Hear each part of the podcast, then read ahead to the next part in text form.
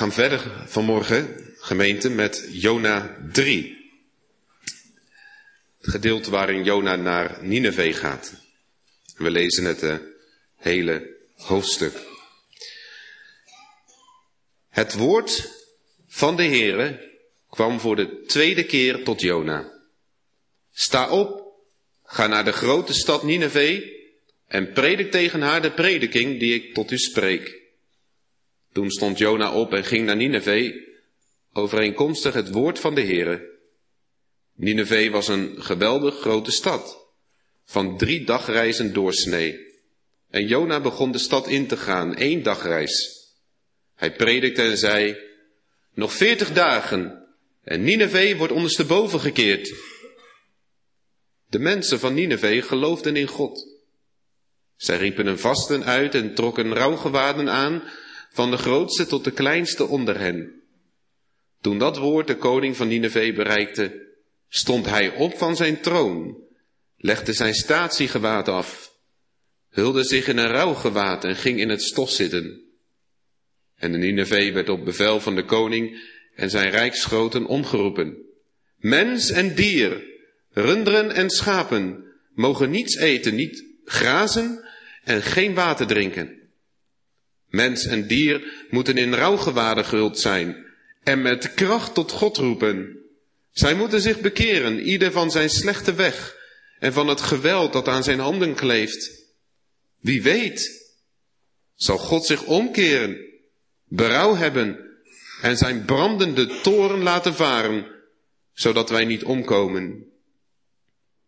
Toen zag God wat zij deden, dat zij zich bekeerden van hun slechte weg en God kreeg berouw over het kwade dat hij gezegd had hun te zullen aandoen. En hij deed het niet, tot zover de lezing van Gods woord. Jongens en meisjes van morgen, het is gevaarlijk als je slaapt en het huis in brand zou staan. Dat is heel gevaarlijk.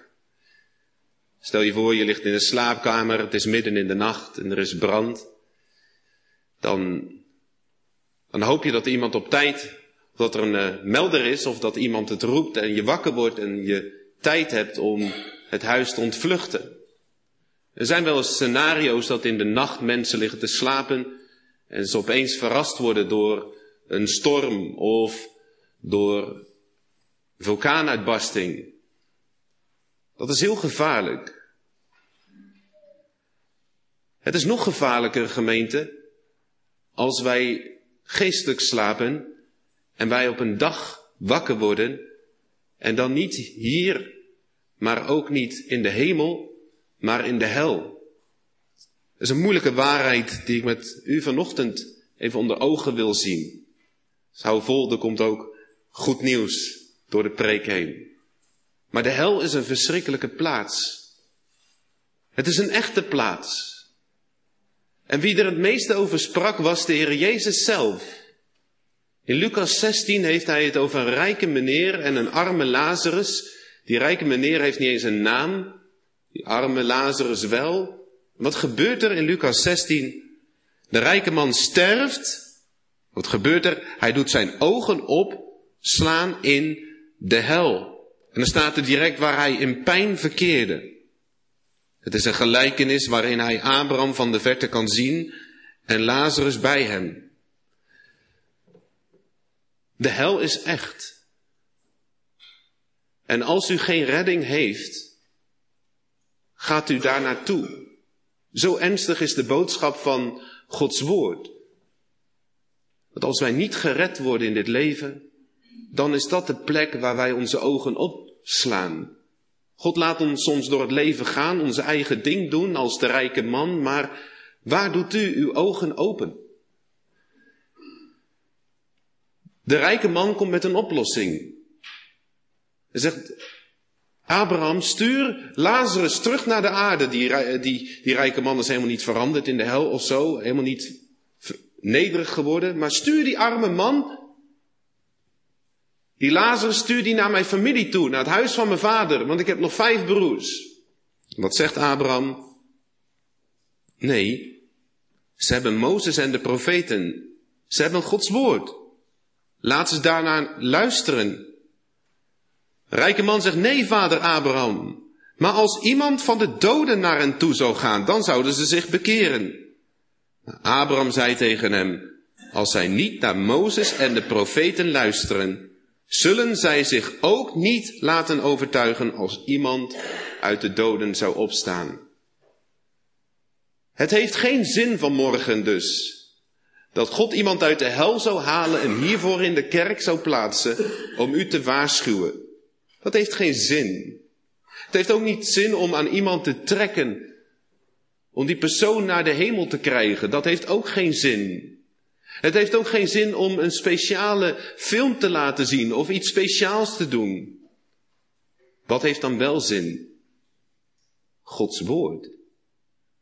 En dat kan zelfs heel kort zijn, zoals we vanmorgen zien. Redding door enkele woorden is het thema van de preek. Redding door enkele woorden.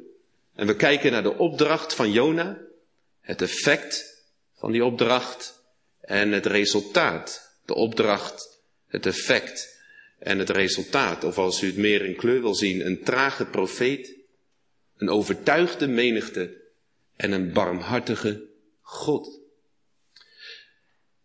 Redding na enkele woorden.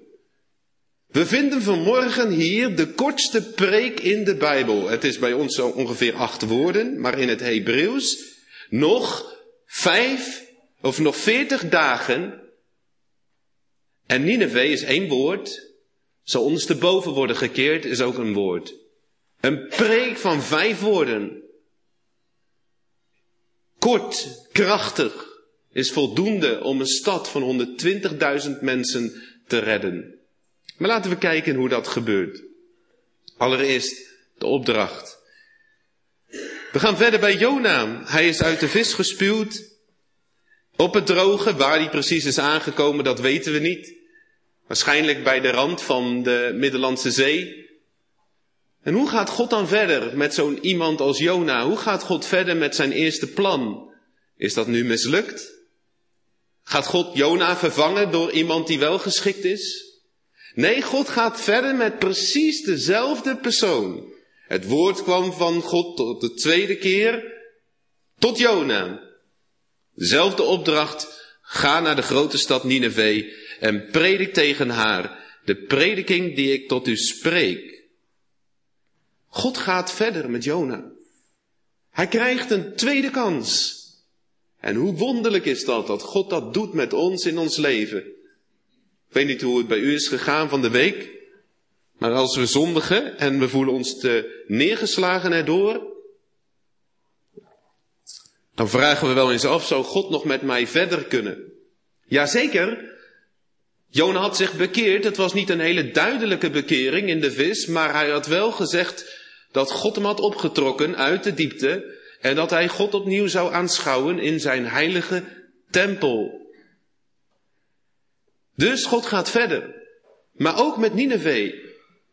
God zal altijd zijn doel behalen, dat doel wat hij voor ogen heeft. En als wij tegen zijn wil ingaan, dan kan het ons veel schaafwonden oplopen, maar we hoeven er nooit aan te twijfelen dat God niet zal doen wat hij van plan is. En hier worden we klein onder, want hij moet naar Nineveh, die grote hoofdstad van het Assyrische Rijk. Een bloedstad volgens Nahum 3 vers 1. Een verschrikkelijke stad. Een stad waar gruweldaden werden gedaan, die ik niet kan schetsen omdat ze zo afschuwelijk zijn. God kijkt naar die stad, net als bij Sodom en Gomorra, maar in dit geval kijkt God naar de mensen en naar de dieren en hij ontfermt zich over hen.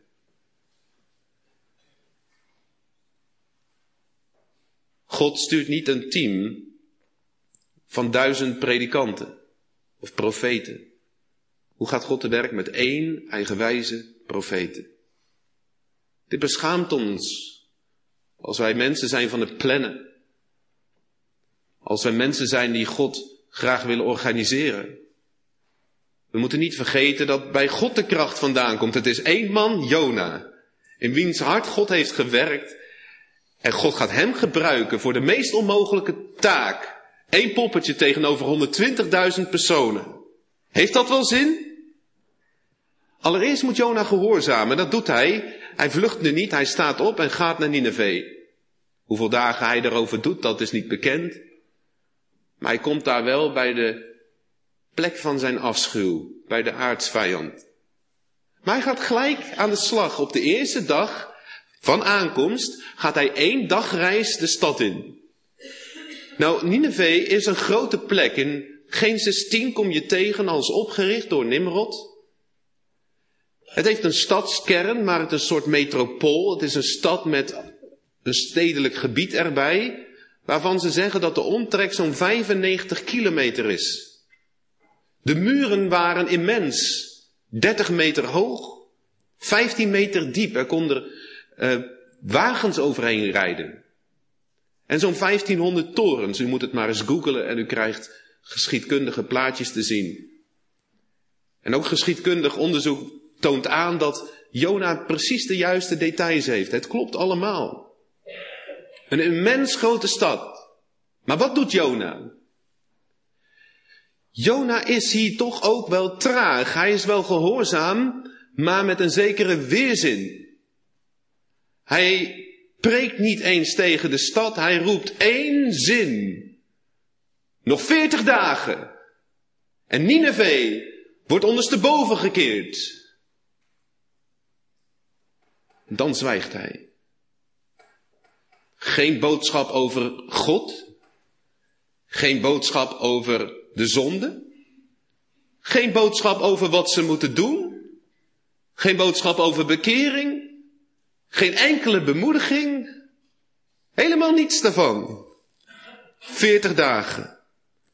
En de stad wordt ondersteboven gekeerd. Dat is een heftig woord, dat ondersteboven keren, want dat is hetzelfde als met Sodom en Gomorra. God gaat deze stad straffen. En de koning roept het later uit dat God misschien zich wel zou omdraaien van zijn plan en in vers 9 zijn brandende toren zal laten varen. Zonde is niet allereerst tegen medeburgers, maar allereerst tegenover God. Moeten we niet vergeten. God ziet al het kwaad wat op deze wereld gebeurt. En al dat kwaad is in eerste plaats tegenover een heilige God.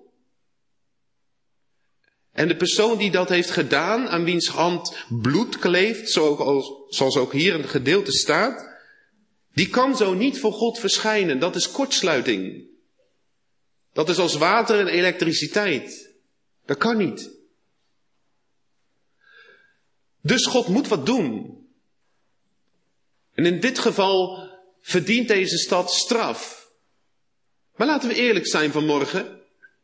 Jona zegt later dat hij toegeeft dat hij wist dat God een barmhartig en een genadig God is die het volk zou willen vergeven. Maar Jona wil dat niet. Jona hoopt op het oordeel op deze stad. Want dat hebben ze verdiend, toch?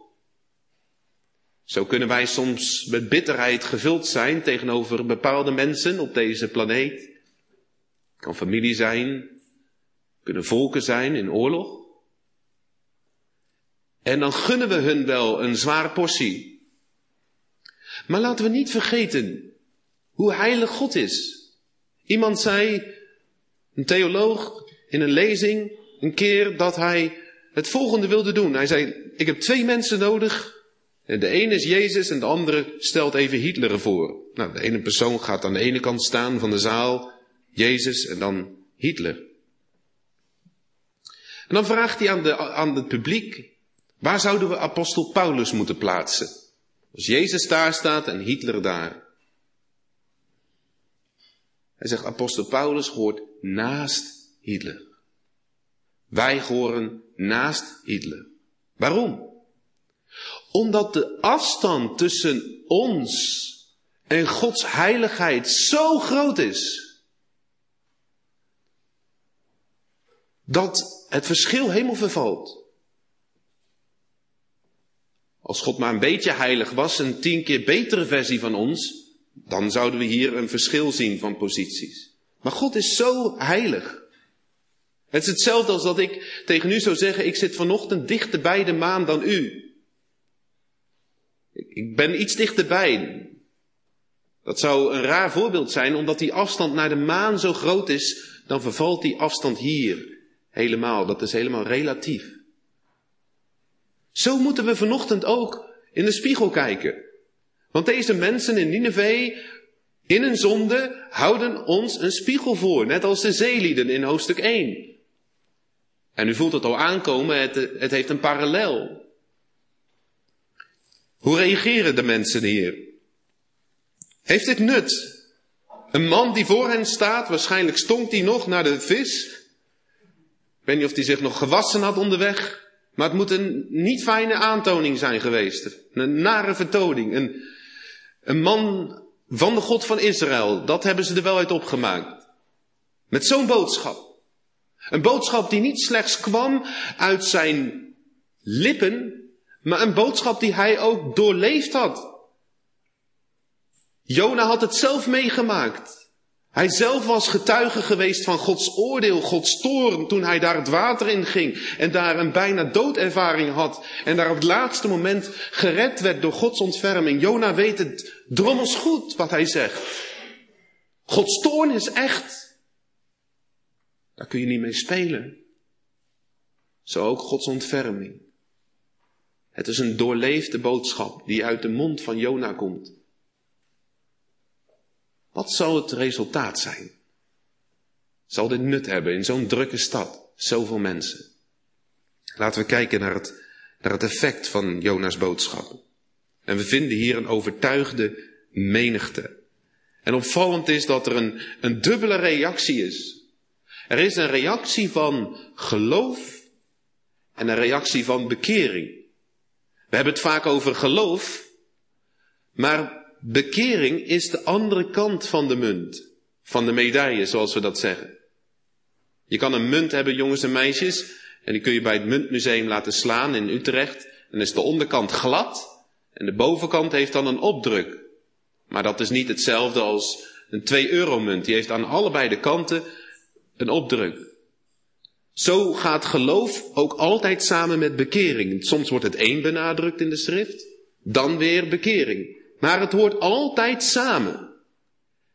En wie laat het ons op de beste manier aanzien? Dat zijn deze heidense, vrede Ninevieten. Laten we kijken allereerst naar hun geloof. De mensen van Nineveh geloofden in God. Het staat er zo eenvoudig. Er is geen vertraging bij hun, bij Jona wel, die had weerzin tegen Gods woord, tegen Gods opdracht. Bij Noach duurde het 120 jaar, hoorden de mensen dag in, dag uit de waarschuwing. Er komt een vloed aan, u gaat sterven als u niet gered wordt. Maar geen boodschap van 120 jaar. Vijf woorden. En de mensen zijn direct geraakt. Zij geloven in God. U weet dat het Oude Testament in het Hebreeuws is geschreven, maar in de tijd van Jezus hadden ze een Griekse vertaling. Een Griekse vertaling, omdat het Hebreeuws dat was aan het wegebben. En de Griekse vertaling geeft precies dezelfde woorden aan hier in Jona als in Romeinen 4, waar er staat dat Abraham geloofde in God en het werd hem tot gerechtigheid gerekend. Zo ook de Ninevieten, precies hetzelfde. Ze geloven in God. Dit is niet slechts iets met hun verstand, maar dit is iets met hun hart en hun hele leven. En dit geloof gaat daarom ook gepaard met een intense verandering. Laten we kijken naar de bekering die daarbij komt. De meeste versen in ons hoofdstuk worden gewijd aan de details van de omkeer van deze mensen. Zij riepen een vasten uit en trokken rouwgewaden aan, van de grootste tot de kleinste onder hen. Wat gaan ze doen? Ze, ze gaan moeite doen om die toren van God te ontkomen. En ze weten niet eens of dat kan. Want in vers 9 staat, wie weet, wie weet zal God berouw hebben. Ze voelen dat ze wel iets moeten doen. Een rouwgewaad, dat was een harig kleed van geitenhaar, wat je omdeed en je aandeed in plaats van je normale kleren. Dat nam je ook mee als je ging slapen. Het is een duidelijk beeld van je even ontdoen van alle gemak, alle genot. En het is een symbolische uiting van echt verdriet. Intens verdriet. Wat een beeld. Heeft u dat wel eens meegemaakt? Niet dat u dat per se moet doen. Maar dat u wel echt stil heeft gestaan bij uw zonde. Heeft u één keer in uw leven een oprechte bekering doorgemaakt? Dat u oprecht berouw had over uw zonde? De belangrijkste gedachte van morgen uit deze preek voor u is dat wie zich echt bekeert, dat die door God gered wordt. Of omgedraaid, God redt wie zich echt bekeert. Het gaat met name vanochtend om die bekering. Ook het geloof, maar ook die bekering. De mensen doen het. Ze vasten niet alleen voor hun zonden, maar ook van hun zonden, zegt Matthew Henry. Ze doen bewust moeite om te kijken naar hun leven en te kijken waarmee zij God een verdriet doen. Hoe weten ze dat? Dat weten ze allemaal, want iedereen heeft een geweten. Dat geweten dat kun je verdoven als je bepaald zondig patroon terechtkomt. Dan kun je de eerste keer, dan voel je nog wel naar. Maar dan blijf je, doe je het nog een keer. En nog een keer. En op een gegeven moment dan slijt je geweten. Dan kun je zo makkelijk in die zonde doorgaan. Tenzij dat God ineens je geweten wakker schrikt. Wakker schokt. Zoals hier. Hun geweten is wakker. Ze vasten. Ze doen een rouwgewaden aan. En wat staat er van de grootste tot de kleinste onder hen? Dat is een, een taalmiddel om te laten zien dat iedereen dit doet. Niet alleen de belangrijkste en de minst belangrijkste, maar het is een, een uiting van, net als de alfa en de omega, het gaat om alles. Iedereen. Eén preek. Vijf woorden. Iedereen in de stad gaat zichzelf vernederen onder dit oordeel.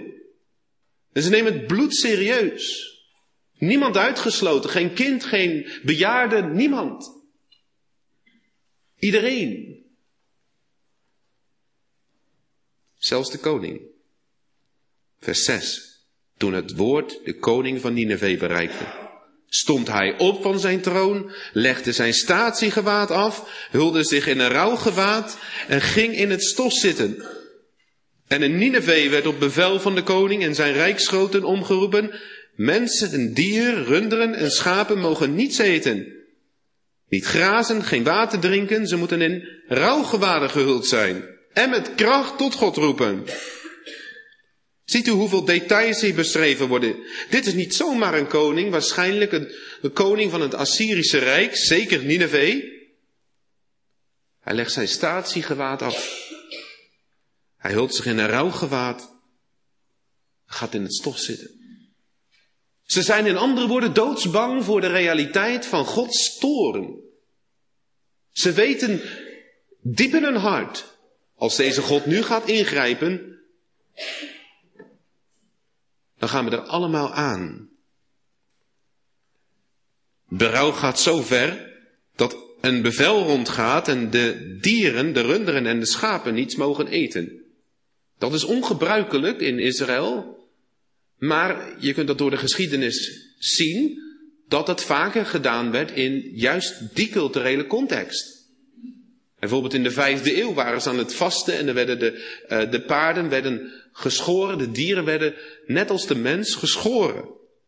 Hier wijst de dieren in vers 7 allereerst naar de Assyrische paarden en daarnaast ook de runderen en de schapen. Iedereen.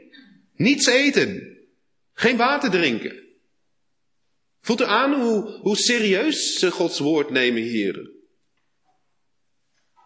Het is hetzelfde als dat vanochtend en ieder zich om zou kleden naar de dienst.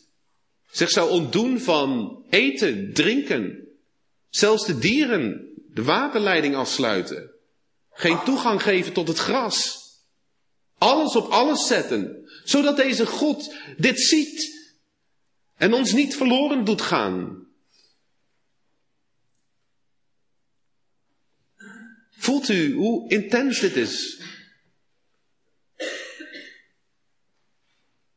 Dit een dwaasheid naar de natuurlijke mens. Als u dit overdreven vindt, dat komt omdat wij dat van nature vinden. Maar als wij opeens gaan zien wie God is, hoe groot Hij is, hoe heilig het is, hoe mooi het is in de hemel, hoe volmaakt God is, dan is het logisch.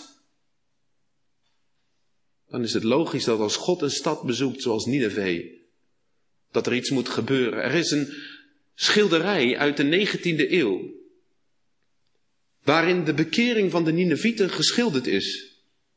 Het ziet er heftig uit. Een donkere lucht boven de stad, met de rode gloed van Gods toren en allemaal mensen massaal op de knieën. Er staat een gedicht bij van laten we uitroepen tot God. Niet zomaar, maar met alles. Gemeente, als u niet gered bent, u leeft in zonde, is dit wat u moet doen? Dan is het wel eens goed om hier een nacht van wakker te liggen. Totdat je daadwerkelijk naar God jezelf keert. Vannacht hield dit mij bezig. Het is echt waar dat een ieder van u als Jezus nog niet terugkomt, zijn ogen dicht gaat doen hier op aarde en zijn ogen opent in de hel of in de hemel. Dat is de eerlijke boodschap, die moet ik u verkondigen. En de Ninevieten weten het, een heidense mensen die een boodschap hebben gehoord van een profeet, die er enorme weerzin tegen had om dit te verkondigen. Ze moeten met kracht roepen. Waarom? Omdat er geweld aan hun handen kleeft. Wie weet, wie weet, zal God zich omkeren, berouw hebben en zijn brandende toorn laten varen, zodat we niet omkomen. Wat een mensen hier, wat een, wat een instructie zit in dit gedeelte. De koning neemt de leiding. Zo worden wij opgeroepen om niet alleen voorbeelden te zijn in onze gezinnen, in de gemeente, in ons geloof, maar ook in onze bekering. Gebeurt het wel eens dat familieleden van u ervaren dat u zich bekeert? Het een dagelijkse oefening te zijn. Als je wat verkeerd hebt gedaan, bekering gaat verder dan sorry. Maar als er echt zonde bij gepaard zijn, dat je zegt, wil je mij vergeven? Wil je mij vergeven wat ik tegen je gezegd heb? Dat was niet tot Gods eer, dat, was, dat heeft hem pijn gedaan, maar ook jou. De koning doet het. Hij schaamt zich er niet voor. Hij gaat voor in bekering. Nou zou je je afvragen, wat doet God dan? Want God heeft toch gezegd, God heeft toch gezegd dat hij de stad gaat omkeren? God moet toch zijn woord nakomen? We zien tegenover een trage profeet een overtuigde menigte. Volgende hoofdstuk gaan we zien dat Jona aan de zijkant gaat zitten. In de hoop dat de stad zich niet bekeert. Maar deze menigte heeft oprecht berouw. Ze hebben echt spijt, echt verdriet over wat ze gedaan hebben. Ze weten dat God echt is en dat helpt hen om, om te beseffen wie zij zijn. En wat, wat doet God? God maakt zich bekend in het volgende hoofdstuk als een God die genadig en barmhartig is, geduldig en rijk aan goede tierenheid, die berouw heeft over het kwaad. Er staat in vers 10, en daar gaan we de derde plaats kort naar kijken. God zag wat zij deden, dat zij zich bekeerden van hun slechte weg. En God kreeg berouw over het kwade dat hij hun gezegd had te zullen aandoen. En hij deed het niet. Er staat niet God wist het. Maar God zag het. En hij, hij ziet het. En hij ziet af van zijn toren. In andere woorden, God kijkt naar ons leven, wat wij doen met Gods woord. Hoe is het dat wij preek op preek op preek op preek hebben en zo weinig vaak veranderen in ons leven? We luisteren ernaar en we zeggen dat is een mooie preek, een mooie boodschap. Maar we laten die preek niet in ons leven doordringen. Terwijl deze mensen met één korte boodschap hun hele leven op zijn kop zetten. God ziet het. Als we oprecht ons omdraaien voor Hem, want dat is bekering. Geloof en bekering is één. Je moet van je eigen weg, van je eigen zonde, moet je je omdraaien naar God. Dat is de bekering. Om 80 graden draaien. Maar terwijl je naar God kijkt, is dat het geloof. Het hoort samen. God ziet het. En God moet zich houden aan zijn eigen woord, want in Jeremia 18 staat het volgende ook. Het ene ogenblik doe ik uitspraken over een volk en over een koninkrijk, dat ik het weg zal rukken en af zal breken en zal doen ondergaan. Bekeert zich dat volk waarover ik die uitspraak heb gedaan echter van zijn kwaad, dan zal ik berouw hebben over het kwade dat ik dacht aan hen te doen. God is een rechtvaardige God en op het moment dat Jona daar staat voor de menigte, kunnen ze niets anders dan afwachten op Gods toren. Tenzij ze in een andere verhouding tot God komen te staan. En dat gebeurt hier. God heeft berouw. Wat betekent dat? Is God een God die veranderen kan? Nee. Dat is een antropomorfisme. Een vermenselijking van God. God wordt in menselijke termen beschreven, zodat wij begrijpen wat hij doet. Net als dat er staat in de Bijbel dat de aarde de voetbank is van zijn voeten. Dat kan niet letterlijk. Gods ogen doorwandelen ook niet de aarde. Dat kan ook niet letterlijk. Maar het geeft ons een beeld van hoe God betrokken is. God keert zich af van zijn toren en hij ontfermt zich over deze menigte.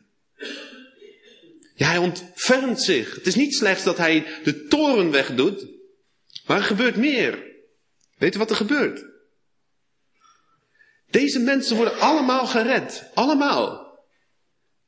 Jezus zegt zelf in Matthäus 12 dat, zo, dat ze een teken zullen ontvangen daar in Matthäus 12, geen ander teken dan het teken van Jona de profeet. Dat hij drie dagen en drie nachten in de buik van de vis was. Weet wat ernaast staat? De mannen van Nineveh zullen opstaan in het oordeel samen met dit geslacht en zullen het veroordelen, want zij hebben zich bekeerd op de prediking van Jona. In andere woorden, deze mensen uit Nineveh, deze mannen, maar waarschijnlijk ook iedereen die erbij hoort, die staan op het oordeelsdag tegenover iedereen die zoveel preken heeft gehoord, zoveel voorrecht heeft gehad en zich niet heeft bekeerd. Jezus zegt, deze bekering van deze mensen is echt ik neem er genoegen aan. Want het is echt. Wat u nodig heeft, als u terugvalt in uw geloof, is soms maar één vonk, zoals een paar weken terug hoorden.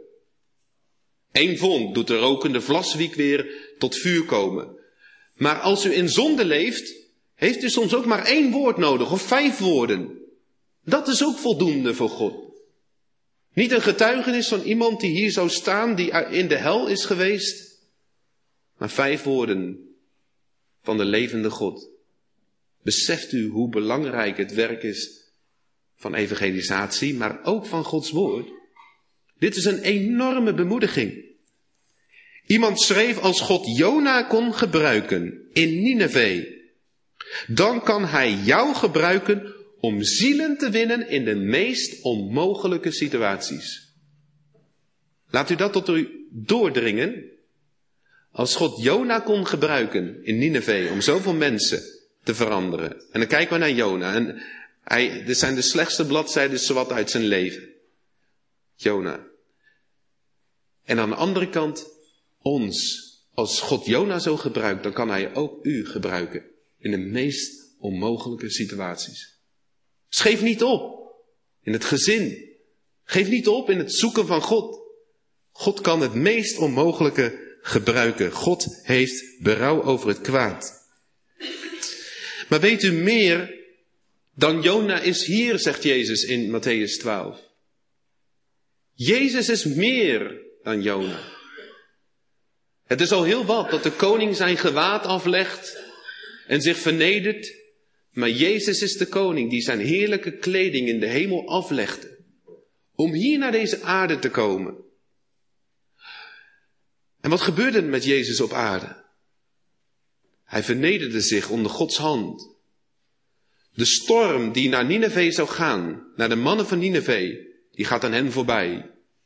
Maar aan het kruis raakt die storm volledig tegen Jezus Christus, waar hij Gods brandende toren ondergaat in plaats van Nineveh. In plaats van u, gelovigen vanmorgen. Ziet u dat? Moeten we keer en keer opnieuw horen. Omdat dit is wat Jezus doet voor ons, hoe ver Hij gaat voor ons om die toorn weg te doen. God kan zich niet zomaar ontfermen. Er moet ook iets gebeuren met die schuld, met dat bloed wat aan die handen van de mensen kleeft. Jezus neemt dat op zich. Het is een wonderlijke geschiedenis. Jona geboren een paar kilometer verderop van Nazareth, waar Jezus geboren zou worden. Gadhever is op loopafstand van Nazareth. Allebei moeten ze prediken.